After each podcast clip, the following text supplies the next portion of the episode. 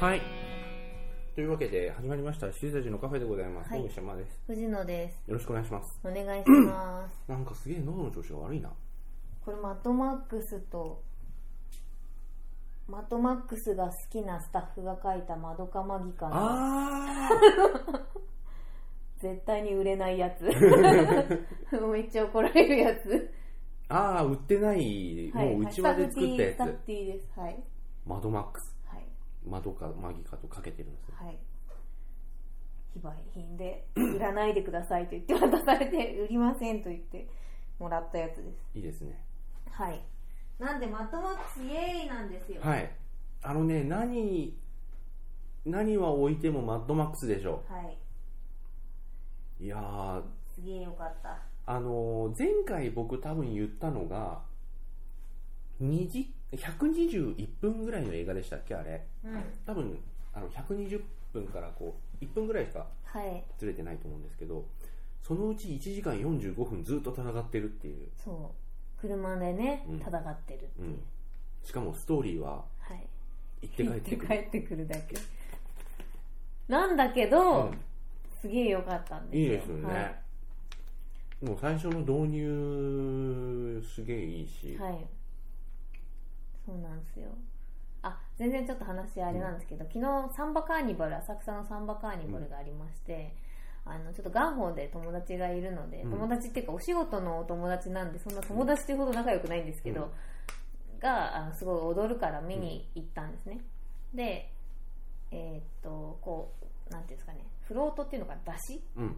がこうフロートはディズニーですそうなんですよ。で、だしっていうのもあれなかなって感じなんですけど、あの、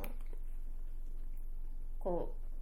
う、出てるチームとか、会社ごとにこう、チームが分かれてるんですけど、やっぱりこう、ドア玉ドーンってきて派手だなって思うのが、いつもロボットレストランの、あー新宿のね、ロボットレストランの、あなんていうか、チームの、うんあの出汁とかな何台もあるんですけどあの4台ぐらいでそれ全部マッドマックス仕様になってて、あのトラックの前にギター持ってる、あのゴムでバインバインできる、うん、すごいここにもなんかすごいなんていうのスタッツのわーってついたレクター博士みたいなマスクみいたいなのしてモヒカンみたいなのとかが、あのスピーカーダーってこう前にうんつけてあの全部マッドマックス仕様になってましたで後ろに太鼓をこうあの大きい太鼓、うんこれくらいの太鼓を叩く人がこう縦に並んで、すごかったです ちょっとなんか一緒に行った人全然映画とか見ない人なんで、あのなんかあすごいねやっぱ派手だなロボットレストランみたいな感じだったんですけど私すごい爆笑してて一人で超楽しいと思ってましたはいそれくらい世間的にも良い うん感じのマッドマックスですよっていう、ねはい、結構こうなんていうんだろうツイッター上とかでもバーッと広がって、うんうんうん広がりのある感じはありましたし、はいね、しかも私ね「アベンジャーズ」と同じ日に見てるので、安倍ちゃんずとね、そう「アベちゃんズ」の後マッドマックス見たんでうんもうおおって感じになっちゃいましたうん、はい、いやーすごかったですあれ、うんなんか見た目の割に受ける印象の割にものすごく緻密にねそうですね作られた映画だと思いますよ、ね唯一私多分石山石山さんには言いましたけどあの中ボスの面々をもう少しずつ活躍させてほしかったなという感じです、僕も言おうと思えばいろいろあるんですけうんど、まあ、おばあちゃんたちもっと頑張ってほしかったとかあ,、とマックスもっと頑張ってほしかったと か、ボツ個性してましたからね、ういん、やそれはそれでいいんですけど、マックスのセリフってだってうん、それは俺の車だと来た道を戻るしか覚えてないんですけ どあの人二言ぐらいしか喋ってねえんじゃねえかっていう、ねうん、目で語る人でしたよ、いやでもそれ以外はもう、はい、うん、よかったですよものすごくだから女性が見れるっていうことをものすごくうね、ん意識したもうん、うのだん、と思いますよ女性結局女一性番陣よかった結局一番活躍するのうんチャーリーズ・セロンですからうね、んリグセロンめっちゃ頑張ってた、はういん覚えずもよかったうんねオーボーイズイケメンですしねもはといもとね,、オーボーイズの面々の元のあじゃあそうそうそうそみたいなものが並べられてるなんかサイトっていうかニュうース見ましたん見でますけしどたみんなすげえイケメンだった、うんね あの白塗りで坊主にさせられて、銀の食用スプレー口にやられてましたけど、しょ銀の食用スプレーも売れたらしいねあねアマゾンのレビューが全部バッドバックスの感想になってましたけど、笑っちゃいましたこれで扉の向こうに行けました的 なはいうんよかった 4D でねちょっと見たかったんですけど、うん新宿でやっててでもねなんか私がマッドマックスを見に行こうかなって思った時ってもう終わりかけで、本当にあの川崎であと1日1回上映しかしてない時に行ったんですけど、なんか 4D すごかったらしいですねなんか唾とか飛んでくる感じでうんすげえすげえ見たかったそれでと思ってでも 4DX よりあの立川の爆音上映があいまだ満席というあまだやってんですかなんかねいつまではやりますみたいなのをその都度へ告知出してるんですけど、う順次伸びてるーらしいですね、うんそう立川すごい面白いんですよねだいぶだラいイブぶ用のっぽい感じで見ていいですよとか、うんあのサイリウム振り回して見ていいですよみたいなライブ用のあれはウーファーかなうんライブ用のウーファーを入れたというそそうですよねでもマッドマうん確かにはいでもそれだけで十分 4DX なんじゃなういかっていう、んはいうんあともう一回話しちゃってるんで話したつもりになっちゃってますけど、あのーね敵のキャラクターの立ち方がねあそうそうそうそうそあそう俺俺来週で話したかううんなんか敵のなんか伯爵っぽいやつとか、まあ、すぐ死にますけど、はい鼻鼻の人とうんか、スナイパーのねはいピャンっていうそうそうそうそう敵ね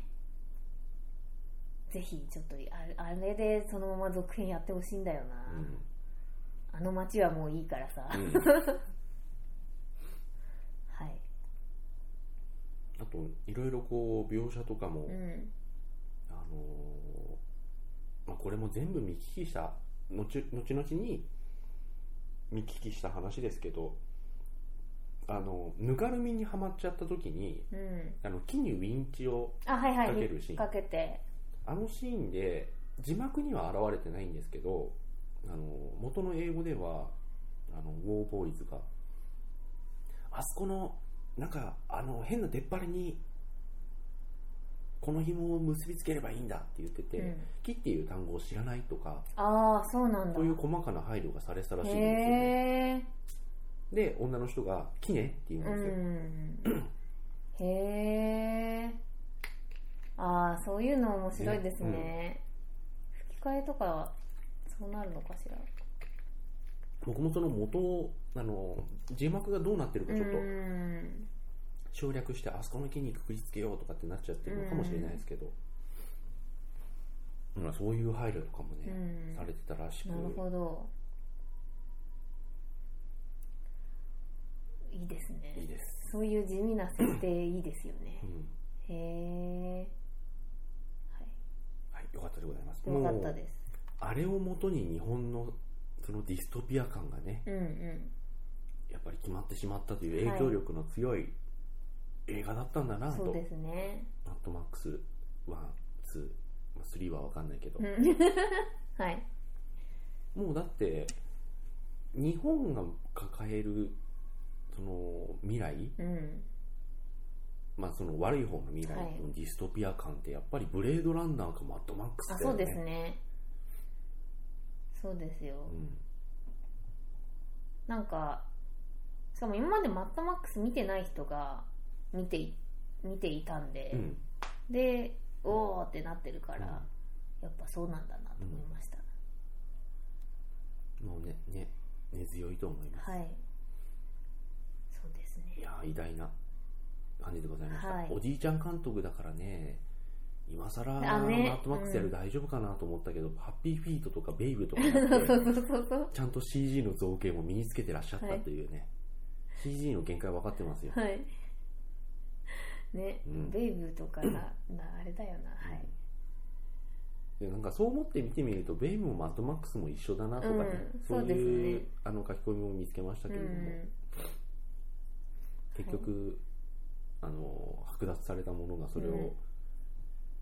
取り戻しに立ち上がる話っていう 豚うん 喋、る豚はい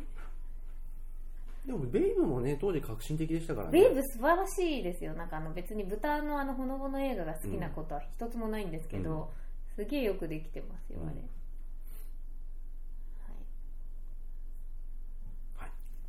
で、えー、とちょっと時系列順に行きますと、えージャッジはばかれる3時はいはい違う裁かれる 判事はばかれる3時 ジャッジこれあのロバート・ダウニー・ジュニアの,、はいあの弁護士法廷ものですけれどもあの公開された時にちょっと見たいんだみたいなことを言って、うんちょっとあらすじ言ったと思うんですけど、うん結局見てなくてうんやっと見たんですけど、素晴らしかったですねこれへえ見あのそのよ時にも話して、まあ、もう一回同じこと話しますが、まあ、ロバート・ダウニーが悪徳弁護士うなんうんですよ、う有罪の人も無罪にしちゃうんんですよ、やり手なんですよでお父さんが判事うんうんですごいこう潔癖な高潔な人ででそのお父さんに殺人容疑がかかるんだよねこうある男が車にひかれて死んだとでお父さんがその時外出しててしかもその同じ方向に行ったという、まあ、車のナンバーから防犯カメラの車のナンバーから同じ方向に行ったというのもこう証明されていて、で弟のお父さんは実はもう病気を抱えてて薬飲んでて意識が朦朧としてるところがあるとうんうんで本人覚えてないんですようんうんでえっ、とまあ無罪のそのお父さんをなんとか頑張ってこう汚い手でも使って助けようとするんだけど判事が「いやそんな汚い手はいかん」っていう葛藤の映画かなと思ったらもうお父さんやってるんですようんええそれ大丈夫ですかすごいネタバレじゃないいやネタバレじゃないですあ最初から、うんはいはいあのねまあ正確に言うとすごくどっちなのっていう微妙な中で進んでいくんですけど、いろいろ状況証拠とかお父さんが実際覚えてないとかを考えると、多分やってるんですうよ、本当にんでやってるんだけどそれをなんとか無罪にして、うんもうだって追い先短いんだから無罪になってねあの無所の中で死にたいのかっつって、うんまあ、あんま仲良くないんですよね、うんロバート・ダウニーとでその葛藤はありあるにせよあのもうお父さんを実際にこう多分殺しちゃってるなと、うんでお父さんがそのいつもいつも厳しい判決を貫いてきたわけですよはいはい高潔なね、うんなんだけけど、その今回の事件の被害者となったその男性だけはそいつ若い時に一回なんか盗みかなんかやってて、その時だけなんかこう緩い判決で済ませちゃうんですよ、でその後緩い判決にしたせいで出所してまた犯罪繰り返していったっていうでその判事生活の唯一の汚点を消すために殺したんでしょってうん相手は来るわけですね、でいや覚えてないしってうん、うん覚えてないけどじゃあ今そういう状況になったとしたらあなたはやりますかって言われてやると思うって言っちゃうとうかね、ん殺意はじゃああったんですねとかなるほどちょっと待てってアイアンマンがう言う、んへえうんいやこれそれだけの話はそれだけの話なんですけど、うんマッドマックスもそうですけど2時間ってあんまストーリー入んないですようね、んだからそういうのを丁寧に短い、まあ、言っちゃえば産業程度でうね、ん済むようなストーリーをきちんと描画していくぐらいのキャパしかうんうん2時間尺しかね2時間じゃないんじゃないかなと思います、なるほど細かなそのすれ違っていく描写とか、あとラストなぜその時だけその男にこう寛大な判決を下したのかの謎とか、いろいろおいい感じでございますうへえちょっと見ますわうん、これいいですよ、はロバート・ダウニーは相変わらずロバート・ダウニーですが、まだあそかうらでこしょそ、うねはいえはい 良いと思いえ良まいと思いますはいそして、えーターミネーター・ジェニシス」すはい私見てないんこれでね微妙なんだよねあのねこれ3部作新たな3部作の1番目みたいで、はい完全に続きものあ完全にじゃないな一応終わるんだけど、うんもう完全につ次回作で使うためのネタっていうのが最後の方にちゃんと仕込まれてたりしするんで、あのまあ、3部作の新3部作の 1, 一作目かっていう風な感じになると思うんですけど、すげえ同人集がするんで すよはい言もっうてワまンしツたねーのワンツーの設定を忠実に守りつつ人をひねり半ぐらいしてみたけど、うん、ジョージジェームス・キャメロンどうっていううんうん匂いがすごいして嫌だったなるほどねだからやっぱ設定を守ろう守ろうとするとそうなるんですよなる、ねうん、ここでほらついつまってるでしそうそうょっそうてそういうそうすごいその感じなんですよ、うんうんあのもともとのジェームス・キャメロンの構想だとカイル・リースがはいはい未来から過去に行ってで同時にターミネーターがあおターミネーターが送られたからシュワちゃんが送られたからそれを追ってカイル・リースがうんうんサラコナーを助けに行くっていう話だったと思うんですけどそこまで一緒なんですよ、うんうんあのだからワン、ツー、で一応スリー、まあスリーがあれかわかんないですけど、で一応フォー、あのーなんだっけクリスチャンベールがやっうてんたうやつ、んあれを経て、えっ、と日本人間軍が勝ちましたっはていいう話なんですよ。で勝ったんだけど、機械軍は最後の抵抗としてターミネーターを送っうんたので、誰か行かなきゃってなって俺行きますっつってカイル・リースが言うと、うんうんで送られてだから湾に戻るんですよねで湾に戻ってサラコナーを探してあのシュワちゃんから助けないとって言って探してるといきなり T 線型にうんうん見たことも聞いたこともない T 線型に襲われてイ・ビョンホンにうんはい襲われてあのなんじゃこりゃーってなるんですようんうん液体金属ってなんじゃこりゃってなってるところにシュワちゃんとあのサラ・コナーがいきなりドーンって車で来てイ・ビョンホン引いて、うんうん早く乗ってってなってなんじゃなんじゃってなるっていう話なん ですけどはい本当そんな感じですねはいはいほんで、あ のいろいろあって、シュワちゃんが、あのいろいろあって、歴史は狂ったっつって、はいで、あのもうここにいてもしょうで、なんだかんだ言って、もうそこに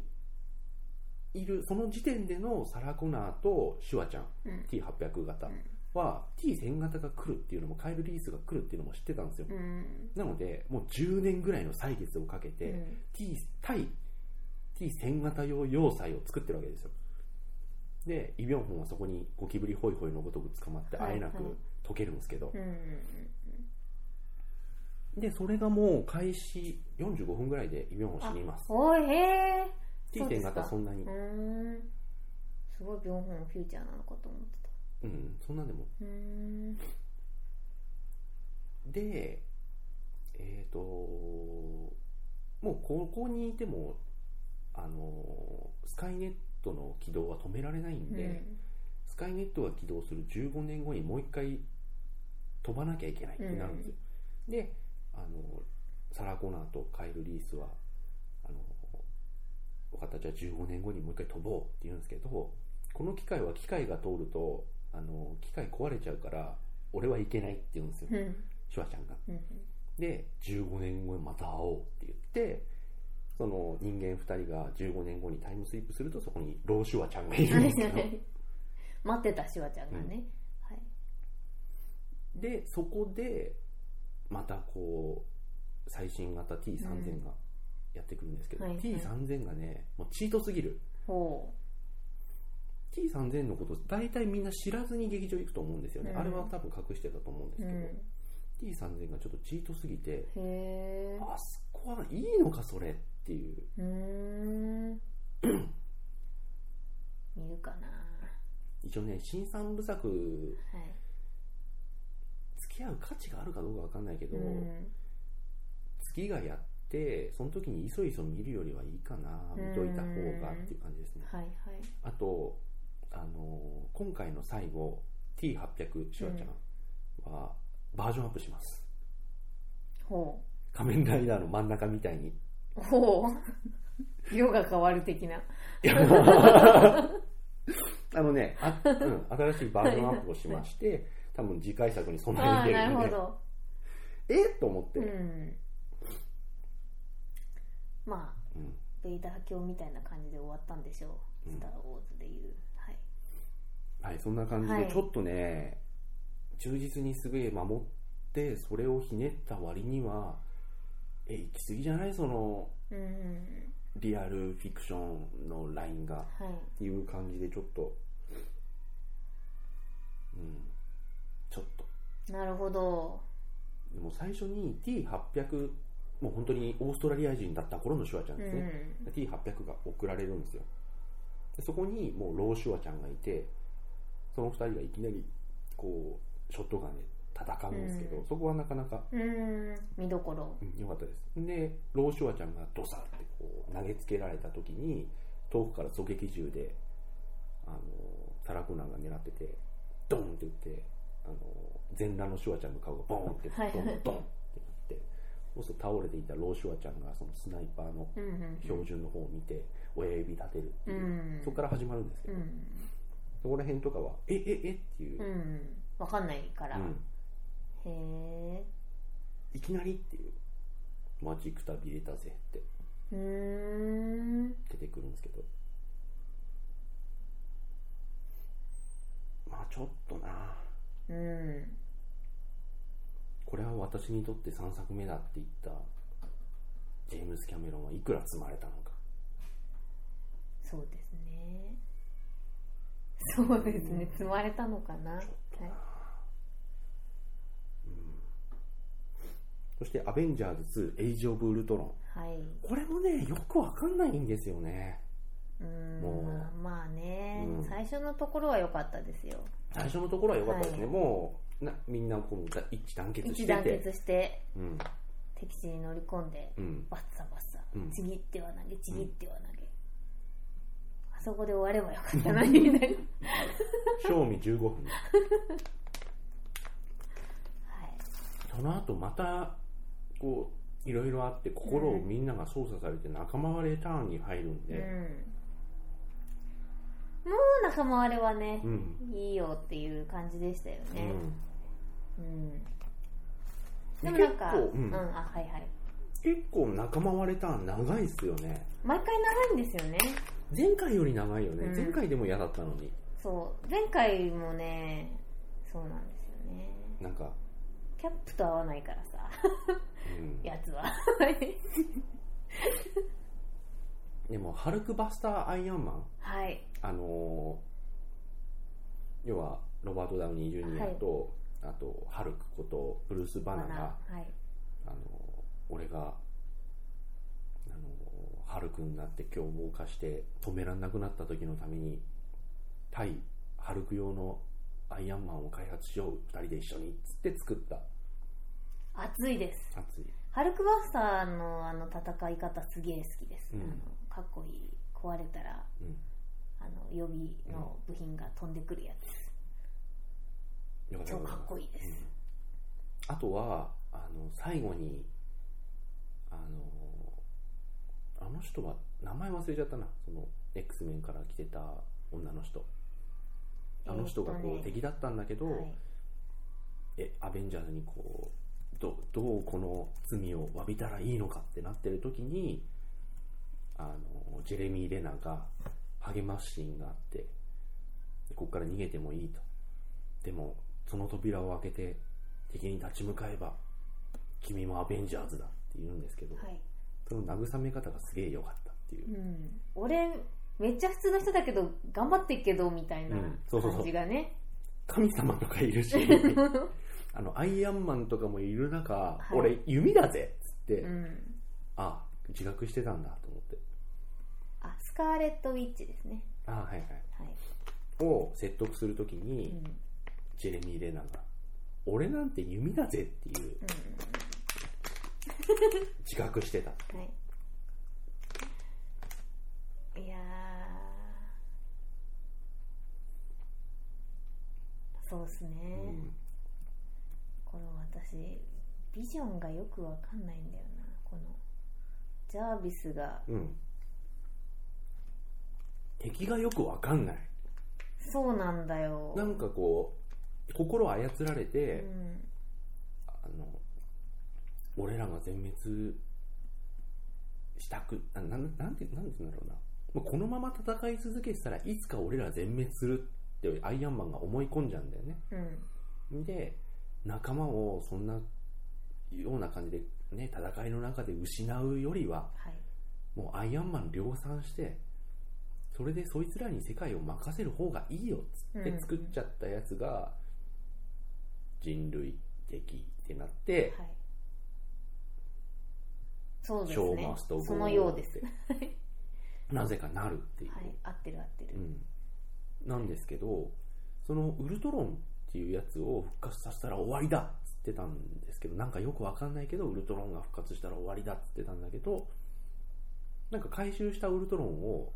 なんか復活させちゃうんですよねうん、ロバート・ダウニー・ジュニアがなぜかはいジャービス組み込んではいそしたら現れたらなんかいい人だったっていえっとね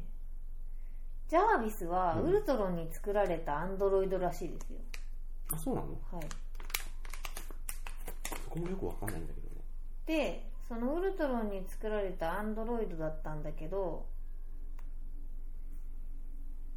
私の記憶が確かならばなんかウルトロンがその悪の心で満たそうとした時うにん一回止めましたよね、うんうんアベンジャーズで、で止めてこっちでちょっといいいいもんで復活させようぜって言って、うんうん復活してそしたらそのジャービスがそのままうんジャービスになったみたいな感じでしたよね、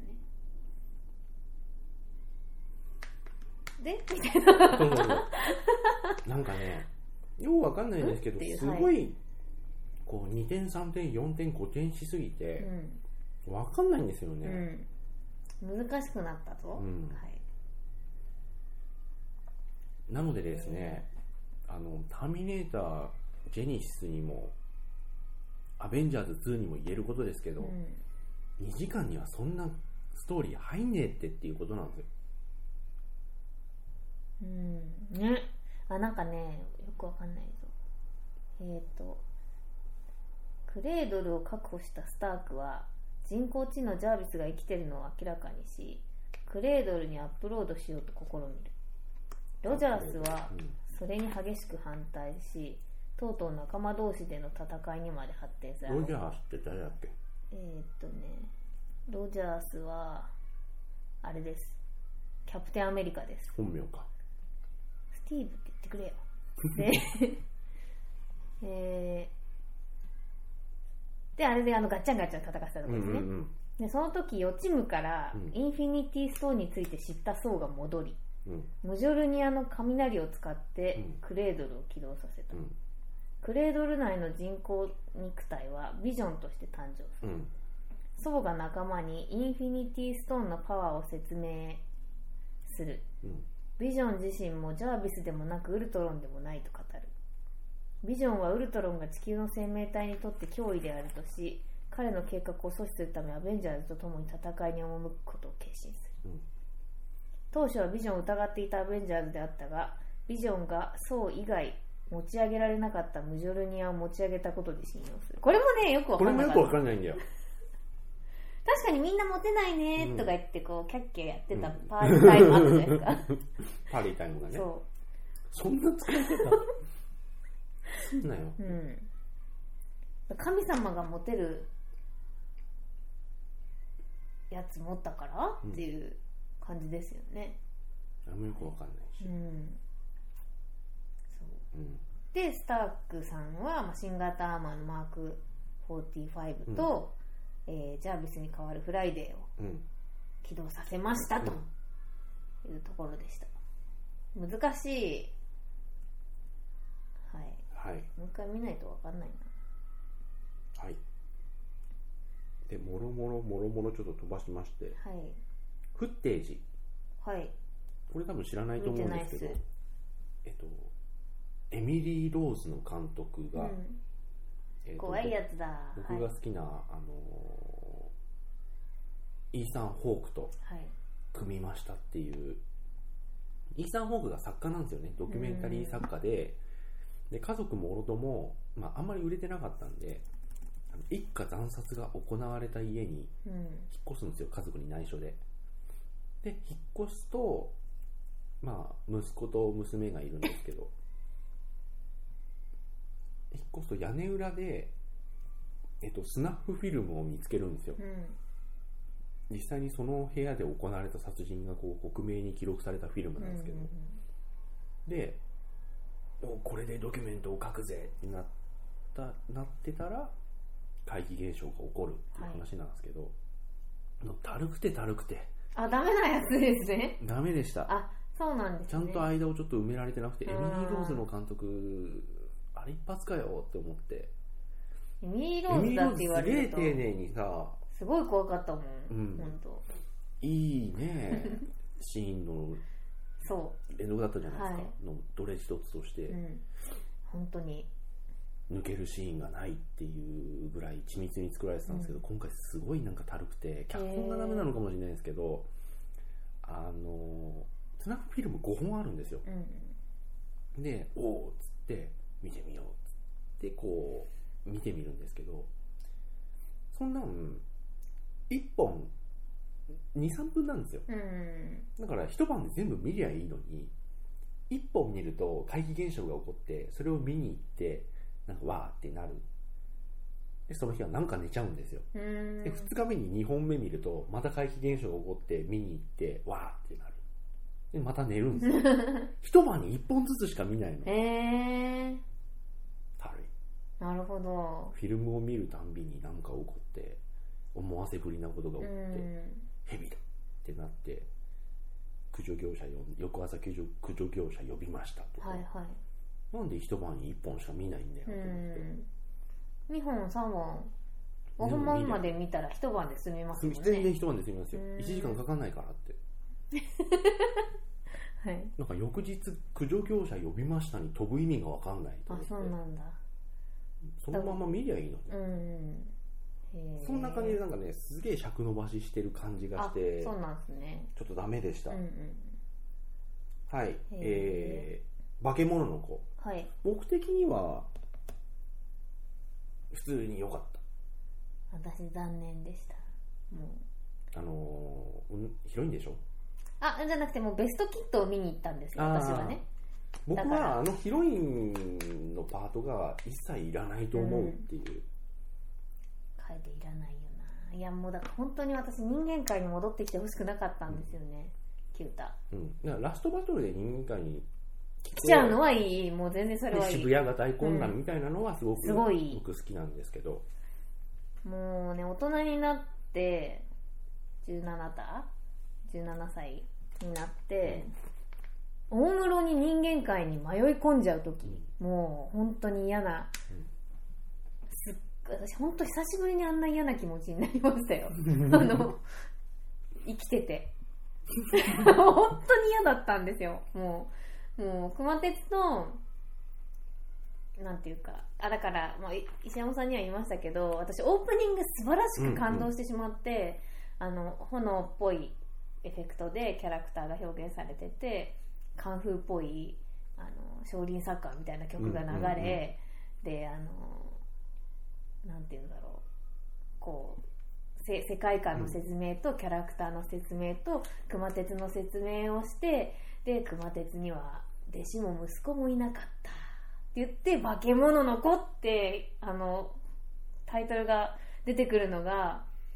もうすごい盛り上がっちゃってうん私の中で、これでこうもう完全にベストキットでしょと思ってたら、 あのもうもうさーってしかも女の子変なの出てくるしさーみたいな、あの子はいらんかっうん、た、感じでもう一郎彦とかもすごい超いいライバルなのに、なんかもっとフューチャーしてよって感じでした、うんほんと最後の最後によくわかんないけどこれねなんか人間だってこと認めたくないーんってなっていきなりなんかクジラ立つじゃないですか、もうみたいなもっと前からライバルでいいよって感うじでしたん、はい、やっぱねまあヒロインも良くないですけどね、うんはいまあ、ちょっと作画中なんで戦ってるところをいっぱい見たかったんですねあそうですねうんはい「進撃の巨人はい」これは世間的にはダメな映画だ実写映画化だったということに落ち着いたということでよろしいでしょうか、まあね分かんないです私も何とも言い難いですよねう、ん、基本的にはダメなダメなんじゃないのえっと、漫画のはい実写化だったということにそ後うなんじゃ半ながいかな後半が公開される前ですけれども、えっと、落ち着いたと思うんですけど、はい僕は良かったんですよねはいはいはいはいまあいくつかそのクソって言ってる人の意見もわからなくはないですけど、うね、ん、まあ私別に「進撃の巨人」に対して好きじゃ僕ないも一応読んでるけね、ど、読んでるしあのこう DVD でも全巻あるんですけども、あのーこれくらいの温度の人が見に行ってう、んあやっぱ違うなーって思っちゃうから好きな人は怒るよねって感じでした、でなんか,、うんパトレイバーと同じような感じなんじゃないかなと思ってあー名前だけなんか微妙に受け継いじゃってう、んでもお話とかうんこう少しずつねじねじ曲がってる感じ、とかうんは嫌なのかなって感じですけど、うんまあなんかねいろんな人がいろんな言い訳してますよねあね私あんまり知らないんですけどなんか監督とか怒っちゃったのツイッターかなんかで監督も特技監督も脚本家も怒ってるねあ怒っちゃったんですね脚本家って町山さんだけどねあへ えそんなに煽られたのかなはいうんだからなんかそういう脚本家とかが怒っちゃったとか、あの公の場でね、うんとかいうのは聞きましたけど、なんかいろいろこうこうこういう理由でやなこうなったんだよみたいなことを町山さんはもともと今、うん、あの批評家でもあるので、はいはいはいすげえ言っちゃってるらしいんですあの人へえ発表の場いっぱいあるじゃんラジオもそうだし、いやーそうですかうん、なんかね最初原作に忠実であるべきと俺は言ったんだとうん、町山さんだはいへえ俺は原作に忠実であるべきだと言ったんだけど伊佐山さんが別なもんにしてくれって言ったんだとかほ原作者がそう言ったんだよとか、ううんあ本当だうん怒ってる もう原作者がそう言ったらしょうがないんじゃないですかうんうんとかねうんいやそれしょうがないんだけど、うんうん結局別のもんにしてくれっつってあとリヴァイさんも人気が高すぎて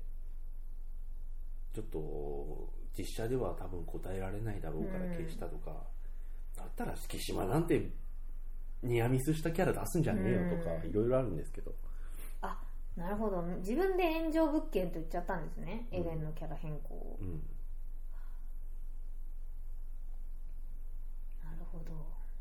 まあ、一番多分もう消せないのがお母さんを、いないんですよねう、んおかん食われたからのエレンの怒りなんだけどなおみたいな母さんが食われたから駆逐してやるうんなるんですけど今回お母さんがもともといない代わりにえっとなんだっけ名前忘れちゃったあの女の子がミカサミカサがは殺されたっていうことで駆逐してやるってなるのはいいんですけどミカサ結局生きて生たきてたからもうあの人には戦う理由ないんですよこれは脚本上の大きな欠陥だと思うなんであの最後駆逐してやるってなったんですかねあそだかのら理由なんがかもうない、月島さんとイチャついてるの見て発狂してましたよね、うん、それは八つ当たりだから冷静 冷静ですそれ八つ当たりだ から。